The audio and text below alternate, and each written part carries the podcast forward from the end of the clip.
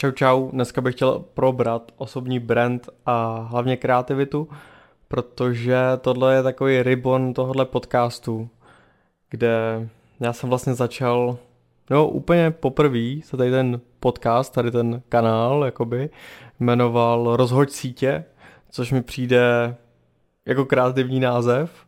A bylo to hlavně proto, protože jsem začal na, soc, na, na střední se zprávou sociálních sítí, takže jsem si udělal podcast, už jsem se nějak prezentoval na těch sociálních sítích a do toho jsem takhle mluvil o nějakých věcech ohledně sociálních sítích.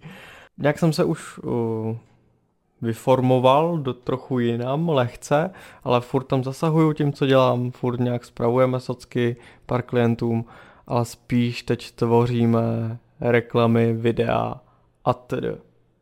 A s tím je spojený právě obsah na ty sociální sítě. A když půjdu v té linii časový, tak potom jsem to přejmenoval na tvůrce, tady ten podcast, a zval jsem si sem pár lidí, který za mě tvořejí a tvoří zajímavé věci.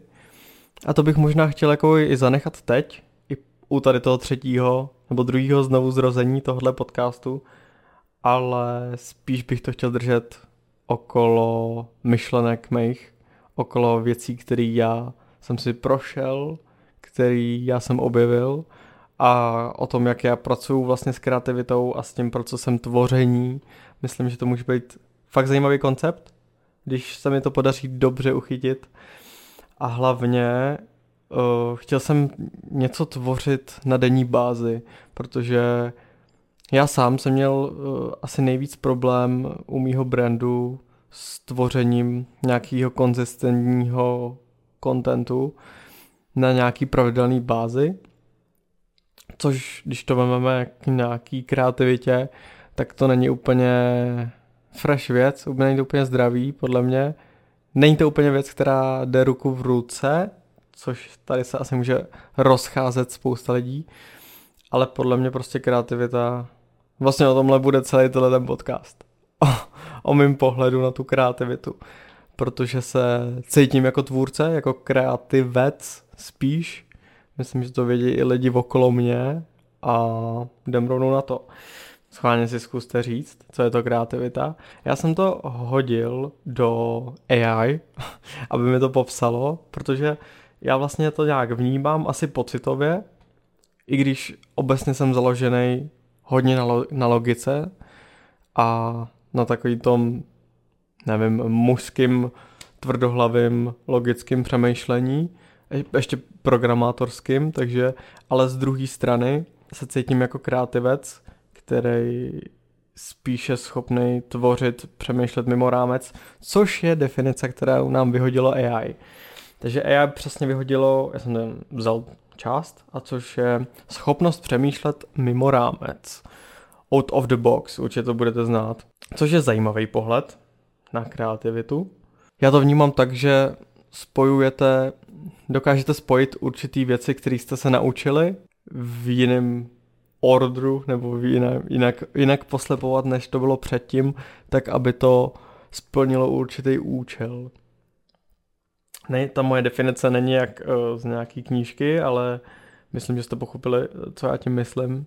Je to, tohle je jedno téma, který si chci nechat určitě do dalších dílů, ale podle mě tím, co dělá profíka profíkem, tak je to, že vlastně slepujete určitý věci, které jste se naučili po té cestě a dokážete je líp slepovat, rychleji slepovat a víc přesněji slepovat, abyste vytvořili něco, co máte jako před sebou nějaký cíl. Uh, ale to, jak jsem říkal, tak chci probrat určitě do podrobna, protože tohle je strašně zajímavý téma. Jedna z věcí je, jak vůbec rozvíjet u lidí tady tu kreativitu. Pře je to asi něco jako talent. Každý máme něco přiděleného. Někdo prostě potřebuje zadat přímo ty informace, které má dělat a co má vytvořit a jiný má radši tu volnější ruku a dá si to sám dohromady podle toho, jak to cítí a jak on má ten světonázor na tu danou věc. Mám tady takový bod, což je vyhledávat jako v různých zdrojích inspiraci. Inspirace navazuje na tu naší definici. Asi tady řeknu jako tu typickou klišovitou, nejvíc omílanou větu, že o, vlastně to, co vymyslíte, znamená to, že jste už zapomněli, kde jste to viděli. Nějak takhle to je. A jak jsem říkal, prostě spojujeme ty naše naučené věci dohromady. Já jsem přišel na jednu strašně zajímavou věc a to je to, že vlastně můžete koukat, jak to bylo definovaný, eh, mimo rámec, tak přesně s tím tím se to shoduje. Vy můžete koukat na inspiraci úplně do jiných oborů. A to má spoustu plusů. Hlavně odli- odlišíte se od vaší konkurence, protože prostě většinou kreativitu chceme v nějaký, za účelem nějakého podnikání, aby nás to uživilo, takže i v tady tom rámci se o tom chci bavit a chcete se odlišit od vaší konkurence, což vám pomůže, když se budete dívat do jiných oborů a zkoušet je propojovat do toho vašeho, nebo brát si tu inspiraci z těch oborů do toho vašeho. A nebo zároveň různé techniky, nejenom jako se dívat do těch jiných oborů, ale brát si tam i různé techniky nebo materiály podle toho, co tvoříte, v čem, v čem jako děláte, tak můžete brát materiály z jiných oborů, techniky, jak jsem říkal, a zkoušete aplikovat vlastně v tom vašem. A tohle je další super téma, na který si určitě počkejte, protože to je zase strašně obsáhlý. A je to vlastně jedna z cest, jak já jsem si vytvořil vlastní obor, tím, že jsem si spojil moje dvě oblíbené věci, které mi šly. A vytvořil jsem si vlastní obor, kde já vlastně nemám až takovou konkurenci, zároveň jsem prostě profík v tom, ultra mě to baví, protože je to spojený s dvou mých oblíbených činností. Asi jako většina věcí, tak kreativita podle mě se dá určitě naučit. Možná to někomu nezní úplně dobře, ale podle mě je to jako zpívání. Když dobře budete trénovat, tak prostě do určitý úrovně se naučíte zpívat.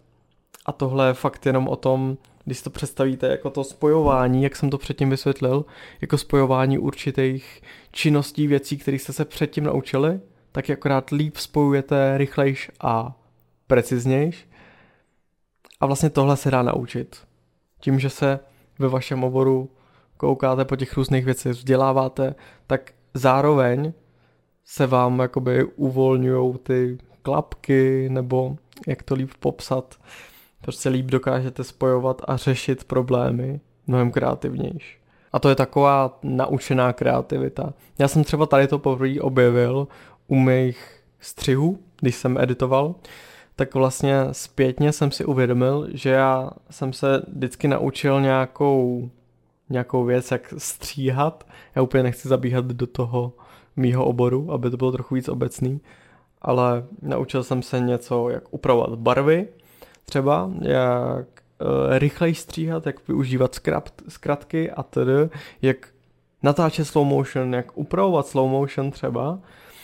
A potom v dalších projektech, když vymýšlím třeba, jsem v tom kreativním procesu a vymýšlím něco pro klienta, nějaký video, tak už vím, co jsem schopný vytvořit a dokážu si spojit přesně tady ty věci, které jsem se naučil a dokážu vytvořit mnohem kreativnější video než na začátku, kdy jsem neznal prostě tady ty techniky, tady to, uh, ten slow motion, tady ty zkrátky.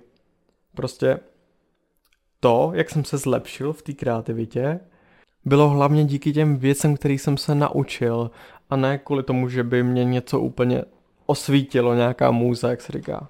Teď bych na to navázal eh, tím osobním brandem, který, jak jsem říkal na začátku, svůj příběh, jak jsem začal hnedka na střední tvořit a prezentovat to na sociálních sítích, to, co vůbec dělám, tak je tomu se říká vlastně osobní brand, to je to, jak vás lidi vnímají. A není to jenom, nejsou to vlastně jenom sociální sítě, ale vůbec krásně to popsala, teď bohužel nepřijdu na jméno, ale v jednom eh, podcastu, kde se řeší uh, osobní brand, tak tam to krásně popsali tak, že vlastně osobní brand už je to, jak vás vnímají ostatní lidi. Už to, že třeba víte, že jo, Honza chodí pozdě, tak to je vaše osobní značka, váš osobní brand. A to mi přišlo jako super myšlenka. Takže není to jenom vlastně, nejsou to vlastně jenom ty sociální sítě, ale i to, jak vás vnímá vůbec to okolí. A proč to sem cpu vůbec? Protože podle mě a podle více lidí už, tak je dneska důležitý si tvořit svůj osobní brand a to z několika důvodů. Máte páku obecně na vašem trhu, máte výhodu před zase konkurencí, já to budu zmiňovat, ale já jsem pan kapitalista, takže tady to je podle mě hodně důležitý. Máte výhodu oproti konkurenci, jste jinak vnímaný, máte páku na i vaše klienty, jinak na vás prostě budou koukat klienti a lidi obecně, když prostě máte nějaký čísla. Je to trošku divná doba, ale prostě znamená to něco, že něco tvoříte. Vlastně z mýho pohledu je to tak, že já si dávám, já obětuju ten volný čas a předávám něco lidem dál, prezentuju to, co vůbec dělám, i když bych vůbec nemusel a dělám to vlastně kvůli osobnímu brandu, jenom kvůli tomu, abych tvořil. Takže jo, lidi, lidi na vás prostě budou koukat jinak a máte víc příležitostí a můžete se živit i věcma, který dřív vůbec nešly. A to není jenom třeba tohle, že tvorba videa před uh, 100 lety nebyla, ale prostě uh, i takový níž věci, strašně konkrétní. Můj oblíbený příklad je jeden americký podcast, kde holčina prostě měla hrozně ráda Friends, seriál Friends, začala o tom tvořit svůj podcast, dělala epizodu za epizodou a pomalu rostla, až to došlo do takové fáze, kde se tím živila. Začala se tím živit. A když se zase odstoupíme krok zpátky, tak ona se živí tím, co jí baví, tím, že má ráda seriál a mluví o něm. To je God bless, to je prostě, to mi přijde úžasný a v tom vidím jednu z těch možných cest na tvorbu, tvorbu osobního brandu přes ty sociální sítě. Mám tady pár typů a to je to, že spousta lidí není úplně komfy, není úplně komfortní s tím takhle mluvit třeba na kameru. Já jsem třeba introvert, ale prostě naučil jsem se to a díky vlastně mýmu střihu, tak jsem to vždycky dokázal vylepšit to video tak, aby dávalo hlavu a patu. Takže to v tom třeba byla moje síla. Ale zároveň třeba nikdy jsem moc nebyl na psaní, nikdy jsem nebyl na články a tedy. Ale to někdo, někoho může být výhoda. A vy si třeba zvládnete vytvořit váš osobní brand i díky psaní článků, díky psaní příspěvků. Znám několik uh, LinkedIn účtů, kde třeba jeden, jeden copywriter, který tam prostě píše o těch svých projektech a je to strašně zajímavý to číst, protože on umí psát, ale věřím, že třeba na video by to nemělo až takový úspěch. Těch vlastně variant, jak můžete tvořit, je několik. Můžete vytvořit video, jak já právě tvořím. Je to vlastně i audio. Pokud se necítíte na video, tak můžete to nebrat s kamerou vůbec, ale můžete jet jenom přes audio a povídat. Pokud, pokud umíte mluvit nebo uh, je vám to víc komfortní, tak je to určitě cesta. Můžete vytvářet obrázky, můžete vytvářet jakoby komiksy, díky kterým budete odvyprávíte ty vaše příběhy a tedy a tím zase si tvoříte vlastní osobní brand. Můžete, jak jsem říkal, tvořit texty, příspěvky a prostě najít si to svoje, ve kterém jste dobrý anebo si říct, že se v tom prostě zlepšíte. To, že obětujete nějakou energii do zlepšování určitého skillu, tak vám to, jak jsem říkal, zlepší vám to skill a zároveň vám to bude budovat ten osobní brand. Já vím, že snad uh, Čupr na jedné přednášce, pokud znáte Čupra, tak kdo ho teda nezná, tak on vytvořil slevomat, pak ho prodal, dáme jídlo, pak ho prodal a teď má rohlík a ten už se nechal a tenhle člověk třeba vylez uh, ven dá, a dával rozhovory v jednu dobu a dal jakoby tvář tomu svýmu brandu, tomu rohlíku. A od té doby, sám to říkal, že od té doby, kdy dal tvář tomu té značce svý, té firmě, tak to začali vnímat lidi úplně jinak. viděli, že zatím je reálný člověk, dokáže, dokážou si to asociovat s někým a vnímají ten brand úplně jinak než třeba košík. Já netuším, kdo je za košíkem, i když jako se snažím pohybovat mezi těma většíma podnikatelema a uh, dívat se tady do toho, tak stejně nevím, kdo je za košíkem, protože jsem to přímo nahledal. A v tomhle myslím, že ta síla toho osobního brandu. Dále tady třeba Zdeněk Florajch. Všichni známe. Ten člověk dokáže udělat show vlastně skoro z čehokoliv bych řekl, jeho hlášky a tedy. Tohle je jeho osobní brand, díky kterému dokáže prodat třeba kuchařky nebo určitý show, kde participuje a zase je to síla toho osobního brandu, díky kterému si ty firmy zaplatí jeho a on se může živit tím, že má několik i restaurací a nemusí žít obyčejný život jako obyčejný kuchař, když to takhle přirovnám třeba k tomu. Pak tady je třeba super Janek Rubeš. Já když jsem koukal na ten jeho profil, tak oni tam mají neskutečný čísla na tom YouTube, jenom na YouTube a na česk, jenom na českém mají neskutečný čísla, mají jako přes 200 tisíc snad na každém videu. A to je minimál. Což je, čím, čím se určitě dá jako živit, ještě jsou dva, ale stejně se podle mě tím dá živit. Myslím, že má ještě Patreon a tedy.